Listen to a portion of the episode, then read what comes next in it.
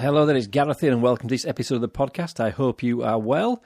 So it's the 18th of September, Monday the 8th, can't get my words out this morning, Monday the 18th of September 2023, and this one's going up nice and early. I'm recording this one at about 7:15. And I'm going to finish off today with this little mini-series I've been doing. I'm going to keep it to three parts. I think you'll have got the gist of what I'm talking about here with by the end of this one. And we're just going to talk about another three things which I think are essential life skills and skills you can develop if you don't have them already. And as with a lot of these skills I've talked about in this mini-series, you're probably aware of them. But my question is, do you know them skills to a level that's good? Can you master these skills? Because I think if you can master simple skills in life, your life does get a lot easier. So we're going to talk about three today, two very practical ones, and one that's, I want to say it's a bit more conceptual. Because in some ways, when I talk about, and it's going to be the first one I mentioned today, the first thing I'm going to talk about is having an attitude of gratitude, being grateful for things. And we all understand other things. We talked last week about, time management. We've talked about food. We've talked about fitness. We talked about ending things. These are things that are very practical. Gratitude is something, quite honestly, which people probably just blow over. They've heard about gratitude. Everyone knows we should be grateful for stuff. And I think a lot of it comes from when we were younger, when we were told, especially back in the sort of the 70s and the 80s as I was growing up, there was a lot of that idea that when you went after something you wanted in life, you were told to be grateful for what you have, as if to say, don't go after that. You've got enough, you fight. And I think a lot of people, certainly of a certain age, of the category I'm in, sort of 45 and above, we were actually put off from going after what we wanted in life because we were meant to sound like we were ungrateful for what we had. Because, back in the 70s and 80s, I don't sound like, some old guy, but, it wasn't easy. We didn't have as much back then. Certainly we didn't have as many things. Life was a lot simpler, people tell you. It still had its complications, but we didn't have as many things. But I think that gratitude has sometimes been looked at in this slightly airy-fairy way. But I think there is a more practical way to look at gratitude. I'm a great believer in this when it comes to being grateful for things. You may not be happy with something right now in your life. You're not satisfied. And I don't think you should be satisfied. You should always look to improve your situation, whatever that is. Whether that's mentally, physically, emotionally, financially. You should always be looking to improve your situation. And I don't think you can go forward with something unless you really appreciate and you're grateful for what you've got now. I don't think it's a matter of saying, I'm grateful for this and I don't want anything else. I think it's saying, I'm grateful for this, but I would like to experience that. And that can be very hard for people, as I say. Certainly if you're over sort of 40, 45, that idea of, I want something more was something that maybe wasn't always encouraged at home. I've been involved with personal development now for many, many years, and it's become very popular, personal development, self-improvement. But back in the 70s and 80s, there wasn't such a thing. We were very much taught by our kind of, if you like, by our peers, people around us, we learnt from them. But a lot of the information of how we should behave in life came from our parents and grandparents who had a very different experience to life. And things like, even like keeping fit was something that wasn't that popular. I remember when jogging came out and people used to laugh at people, running around on the street. You must remember if you're of a certain age when people used to wear those kind of really tight, shiny spandex things and do kind of calisthenics even. And then over the years, other things have come in. And so fitness became more popular and it became something that was actually viable for you to do because before it was a waste of time. Nobody does that. And that's why I had many people that probably didn't live as long as they could have done because of heart conditions and other diseases caused by lack of activity. So to be grateful for something is a mindset, really. It's about, I'm grateful for everything. I'm recording this episode today in my office, and I love my office. I'm really grateful for my office, but I'd like it to be better. I'd like to improve it. And when I can, I would like a new desk. I would like some new lighting down here. So it's not that I'm unhappy with what I've got. Far from it. I'm happy with what I've got, but I know it can be improved. And I think having an attitude of gratitude and being grateful for things allows you to be grateful for what you have and also aspire to, what's the next level in this? Whatever it is in your life, whether it's personal, professional, whether it's mental, physical, or emotional, it doesn't matter what aspect of your life you look at, I believe we should all be aspiring to be better at it and improve it. Everything can be improved. Every skill you've got, you can get to master it, but then there's different levels of mastery. I always think this, when you're new to something, you can make big strides forward. I mean, I've mentioned it before in recent podcasts where I have now taken up playing my guitar more regularly. And I remember when I first picked my guitar up, I went from not being able to play anything very quickly to being able to play probably two or three chords. And so there was like a big jump forward in my capabilities from not being able to do it into being able to play three chords. And if you can play three chords, arguably you can play quite a lot of songs. But as you become better at something, the gaps and the jumps forward and the moves forward and the improvement becomes smaller and smaller. And you've got to work harder sometimes for those improvements. So being gratefully saying, yeah, I'm grateful for what I've got. I'm very happy with that. And also I'd like to improve it. But for me, when you're grateful, it stops you from whinging and it stops you from complaining. Don't complain about where you are. I'm grateful where I am. I'm grateful for what I've got, but I want better. It's different to this is just rubbish. And it's surprising how many people sit in a space and a place of just criticising everything in their life without doing anything to improve it, not grateful for anything they've got, and you've always got something. And I say to it when people, and I have had this said to me, I've said, I've got nothing to be grateful for. My life's terrible. Well, so the fact you can even speak and you're alive to talk is something you can be grateful for because somebody didn't wake up this morning. And it normally shuts them up, does that. And I have to kind of stop them in the tracks because to rattle on into this kind of self-pity mode, which doesn't serve anybody. So developing the skill of being grateful for what you've got means you're just aware of what's going on in your life, the blessings you do have, and you can build on them. I also think gratitude and being grateful for what you have allows you to be more aware of the things you do have, so you end up using your resources better. And one of the skills we have to have in life is using resource well. It's not a specific skill I'm going to talk about today, but everything I've talked about, whether it was the way to exercise, food, time management, all the things we've talked about in this little mini-series, they're all about being aware of where you are, what resources have you got to improve that. So being grateful for what you have, but nothing wrong with aspiring to be something better. But be grateful for what you've got. When you're grateful, you can't be grateful and miserable at the same time. If you're grateful for something and you're grateful for what you have now, it will stop you complaining. So it's a good skill to develop for that reason. And if you've got somebody in your life that does a lot of complaining and is always whinging about something, just stop them and say, just before we go any further, tell me three things you're grateful for. What in your life do you have that you're grateful for? It will change the mindset. It will shift the thinking into something more optimistic. And if they come up with the daft line of not to be grateful for, sling them the old, well, you're listening to me, you're alive, somebody didn't wake up this morning, so that's something you can be grateful for, another day to have another go. Shut them straight up. So there you go. First of the essential skills, grateful, gratitude. The second one, I could do a full podcast on this alone. I'm going to briefly talk about it, and I may do this. It's something I've avoided talking about a lot on this episode, on this channel, but it's something that is an essential part of life. It's an essential skill, and it's one, if you get it wrong, can be very painful. And it's the essential skill of being able to manage your finances. Okay, so we're going to talk about money for a few minutes here. It's amazing how many people that are stressed out, that stress can be rowed back to, and worked back to being something to do with lack of money. Haven't got enough money to cover your costs, spending too much money, being in debt. These things are incredibly stressful. And yet it's surprising how many people do not develop the skill of using their money wisely. Now, understand, this is not about penny pinching or being miserly. It's about being sensible and being smart with where you put your money. Now, I'm a Yorkshireman. There's a bit of a kind of a myth that you Yorkshiremen are tight. I can tell you one thing. I'm not saying this to impress you or put you out like I'm some kind of hero. I'm doing it to impress upon you this. Over my time as an adult earning money, I have given an incredibly large amount of money away to other people and helped other people out financially. Being able to help people out financially is a great blessing. The problem is, what I've learned over the years is, if you give somebody some money to somebody who can't manage money, you might as well just throw it in a fire. They're not going to do anything with it. You should only invest your money in things that are sensible and right.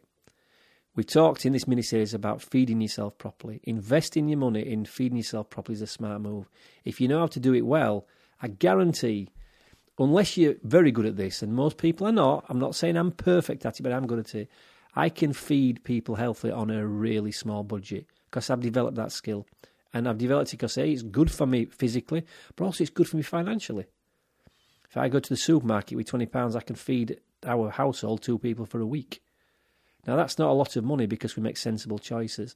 Spending money on equipment that you need for whatever it is in your life. If you want to go to the gym, investing your money in a good gym, investing your money in some health equipment. Maybe that's a cycle, a bike to go around and cycle on. Maybe you want to invest in something to do walking, like your shoes. If you're going to invest in something, invest in good quality equipment, because buying cheap is false economy. Somebody once said, an old friend of mine, if you buy cheap, you buy twice. It's true, because you end up having to replace it because it wasn't good enough. If you need something for a part of your life to improve yourself or to keep your life comfortable, always buy the best you can physically buy. I know not everybody has access to lots of money, but you have got the access to make good choices. Also, a good way to manage your money, if you're wanting some equipment or you're wanting to buy something, even clothing, look for the option of pre-used or second-hand. That used to get a bad rap, did that, but now with the invent of the, what's the word they use? Retro clothing, you know, retro stuff. I don't know what they call it now. Pre-loved, I think they call it now. It sounds better than second-hand, but yeah. Last two pair of my walking shoes have been pre-owned. They've only been worn once, both pairs, but they were still pre-owned, and I got a good discount on them. So using your skills at managing money will have a big impact on your quality of how you experience life, because life with no money is upsetting. So look at the ways you can kind of cut off things you don't need to spend. I'll give you an example. Only in August this year, I clipped off Netflix, Amazon Prime, all that streaming stuff. I wasn't watching it, waste of money. The reason I did it was I got an email from Netflix telling me, because my daughter used to watch it, and saying, you know, they're not watching it in your household, we're going to start charging you more. I thought, you can kiss my ass.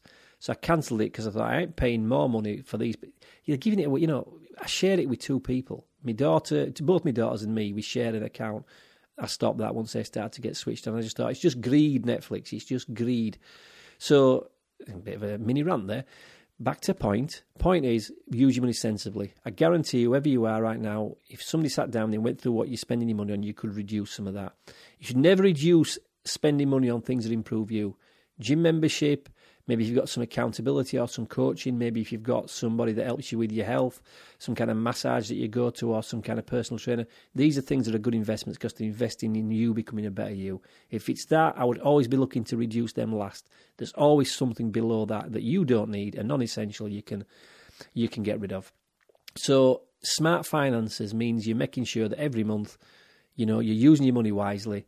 And you've got to sometimes get into the habit of saying, well, maybe I can't afford this month, I'll do it next month. Sometimes delayed gratification can save you a lot of money. Wanting it now, that means you'll throw it onto a debit card, credit card, you'll get some kind of shop finance package which charge you a fortune. That's not smart. So we're looking for ways to invest in improving yourself. And if you can invest your money in investing in ways to invest and make your money so you get more cash flow, that's the ultimate in smart financing. It's important. So that's, again, one of the skills. Managing your money and ensuring you're not overspending is another essential skill.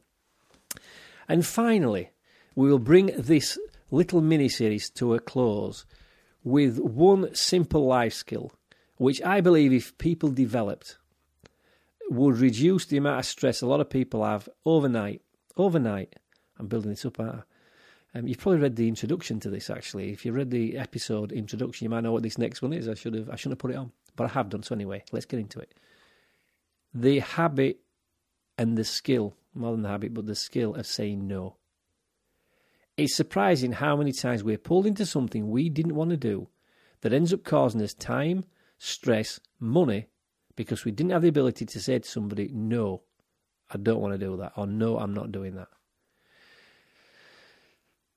I struggled to say no for many years. I've got a lot better at it over the last 4 or 5 years. And when I started to develop this skill of saying no, everything got easier.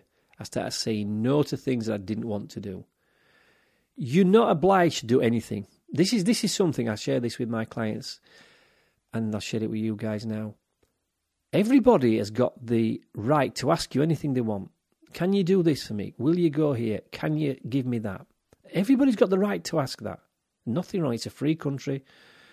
Anybody's got the right to ask it. In the same way, you've got absolutely the right to say no. Without justification, without going round in circles, we've talked about one of these essential skills we mentioned is effective communication. No.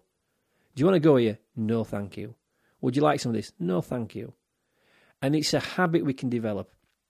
I'll tell you how I developed mine, and it's just, I don't know whether this works the same in other parts of the world, but in the UK, Certainly in local shopping centres, if you go to some kind of covered shopping centre or anywhere where there's a massive shops, you'll have these people stood outside with some kind of stand trying to get you to benefit some charity. Okay, you know, I don't know, Whippets or something, Greyhound Spa Days or something, or Look After Greyhounds or Save the Whales. I don't know what it doesn't matter what it is. All these things are very valid. I'm sure they're fantastic organisation, do a lot of work, good work. But what I noticed over the years, when it started off, these were people that were kind of, clearly they were part of the organisation. You see it especially in the UK when it comes to people selling the poppies for Remembrance Sunday. These are veterans or people that have really got an interest. I've got a lot of time for them. But what developed over the years is people put young people in there to pressure you into signing up for a monthly charge for their charity. I agree less with that. So I support certain charities, but certainly I don't want badgering in the street. So for years I used to avoid, if I saw somebody up in front of me, I'd walk away, I'd walk round. And one day I thought, why am I going through shops, pretending to be on my phone, you know, making myself feel uncomfortable because somebody has chosen to stand in a shopping centre and try to sell me something or get me involved with something. So I knew I had a problem saying no, so I went for a period of time. I went to every single one of these. I walked really close, made eye contact, because you make eye contact, you know they're going to talk to you. They say, hello, sir, have you got 2 minutes? No. Oh, can I interest you in? No. And I even got somebody once got right for me, oh, so you're not interested in helping the children? No. And I got so good at it to the point now, it doesn't bother me at all. And once I started saying no to them, I started saying no to people that were a bit close to me who asked me stuff. Can you pick me up from school, Dad? No. Can you lend me some money, Dad? No. Will you come and bring that thing to my house because I can't be bothered getting out myself? No. When you get in the habit of being able to say no, it becomes easier, and it's a skill you've got to develop. And if you develop the skill of saying no, you will save yourself a lot of time. Like I said, time, energy, money, just by saying no more often.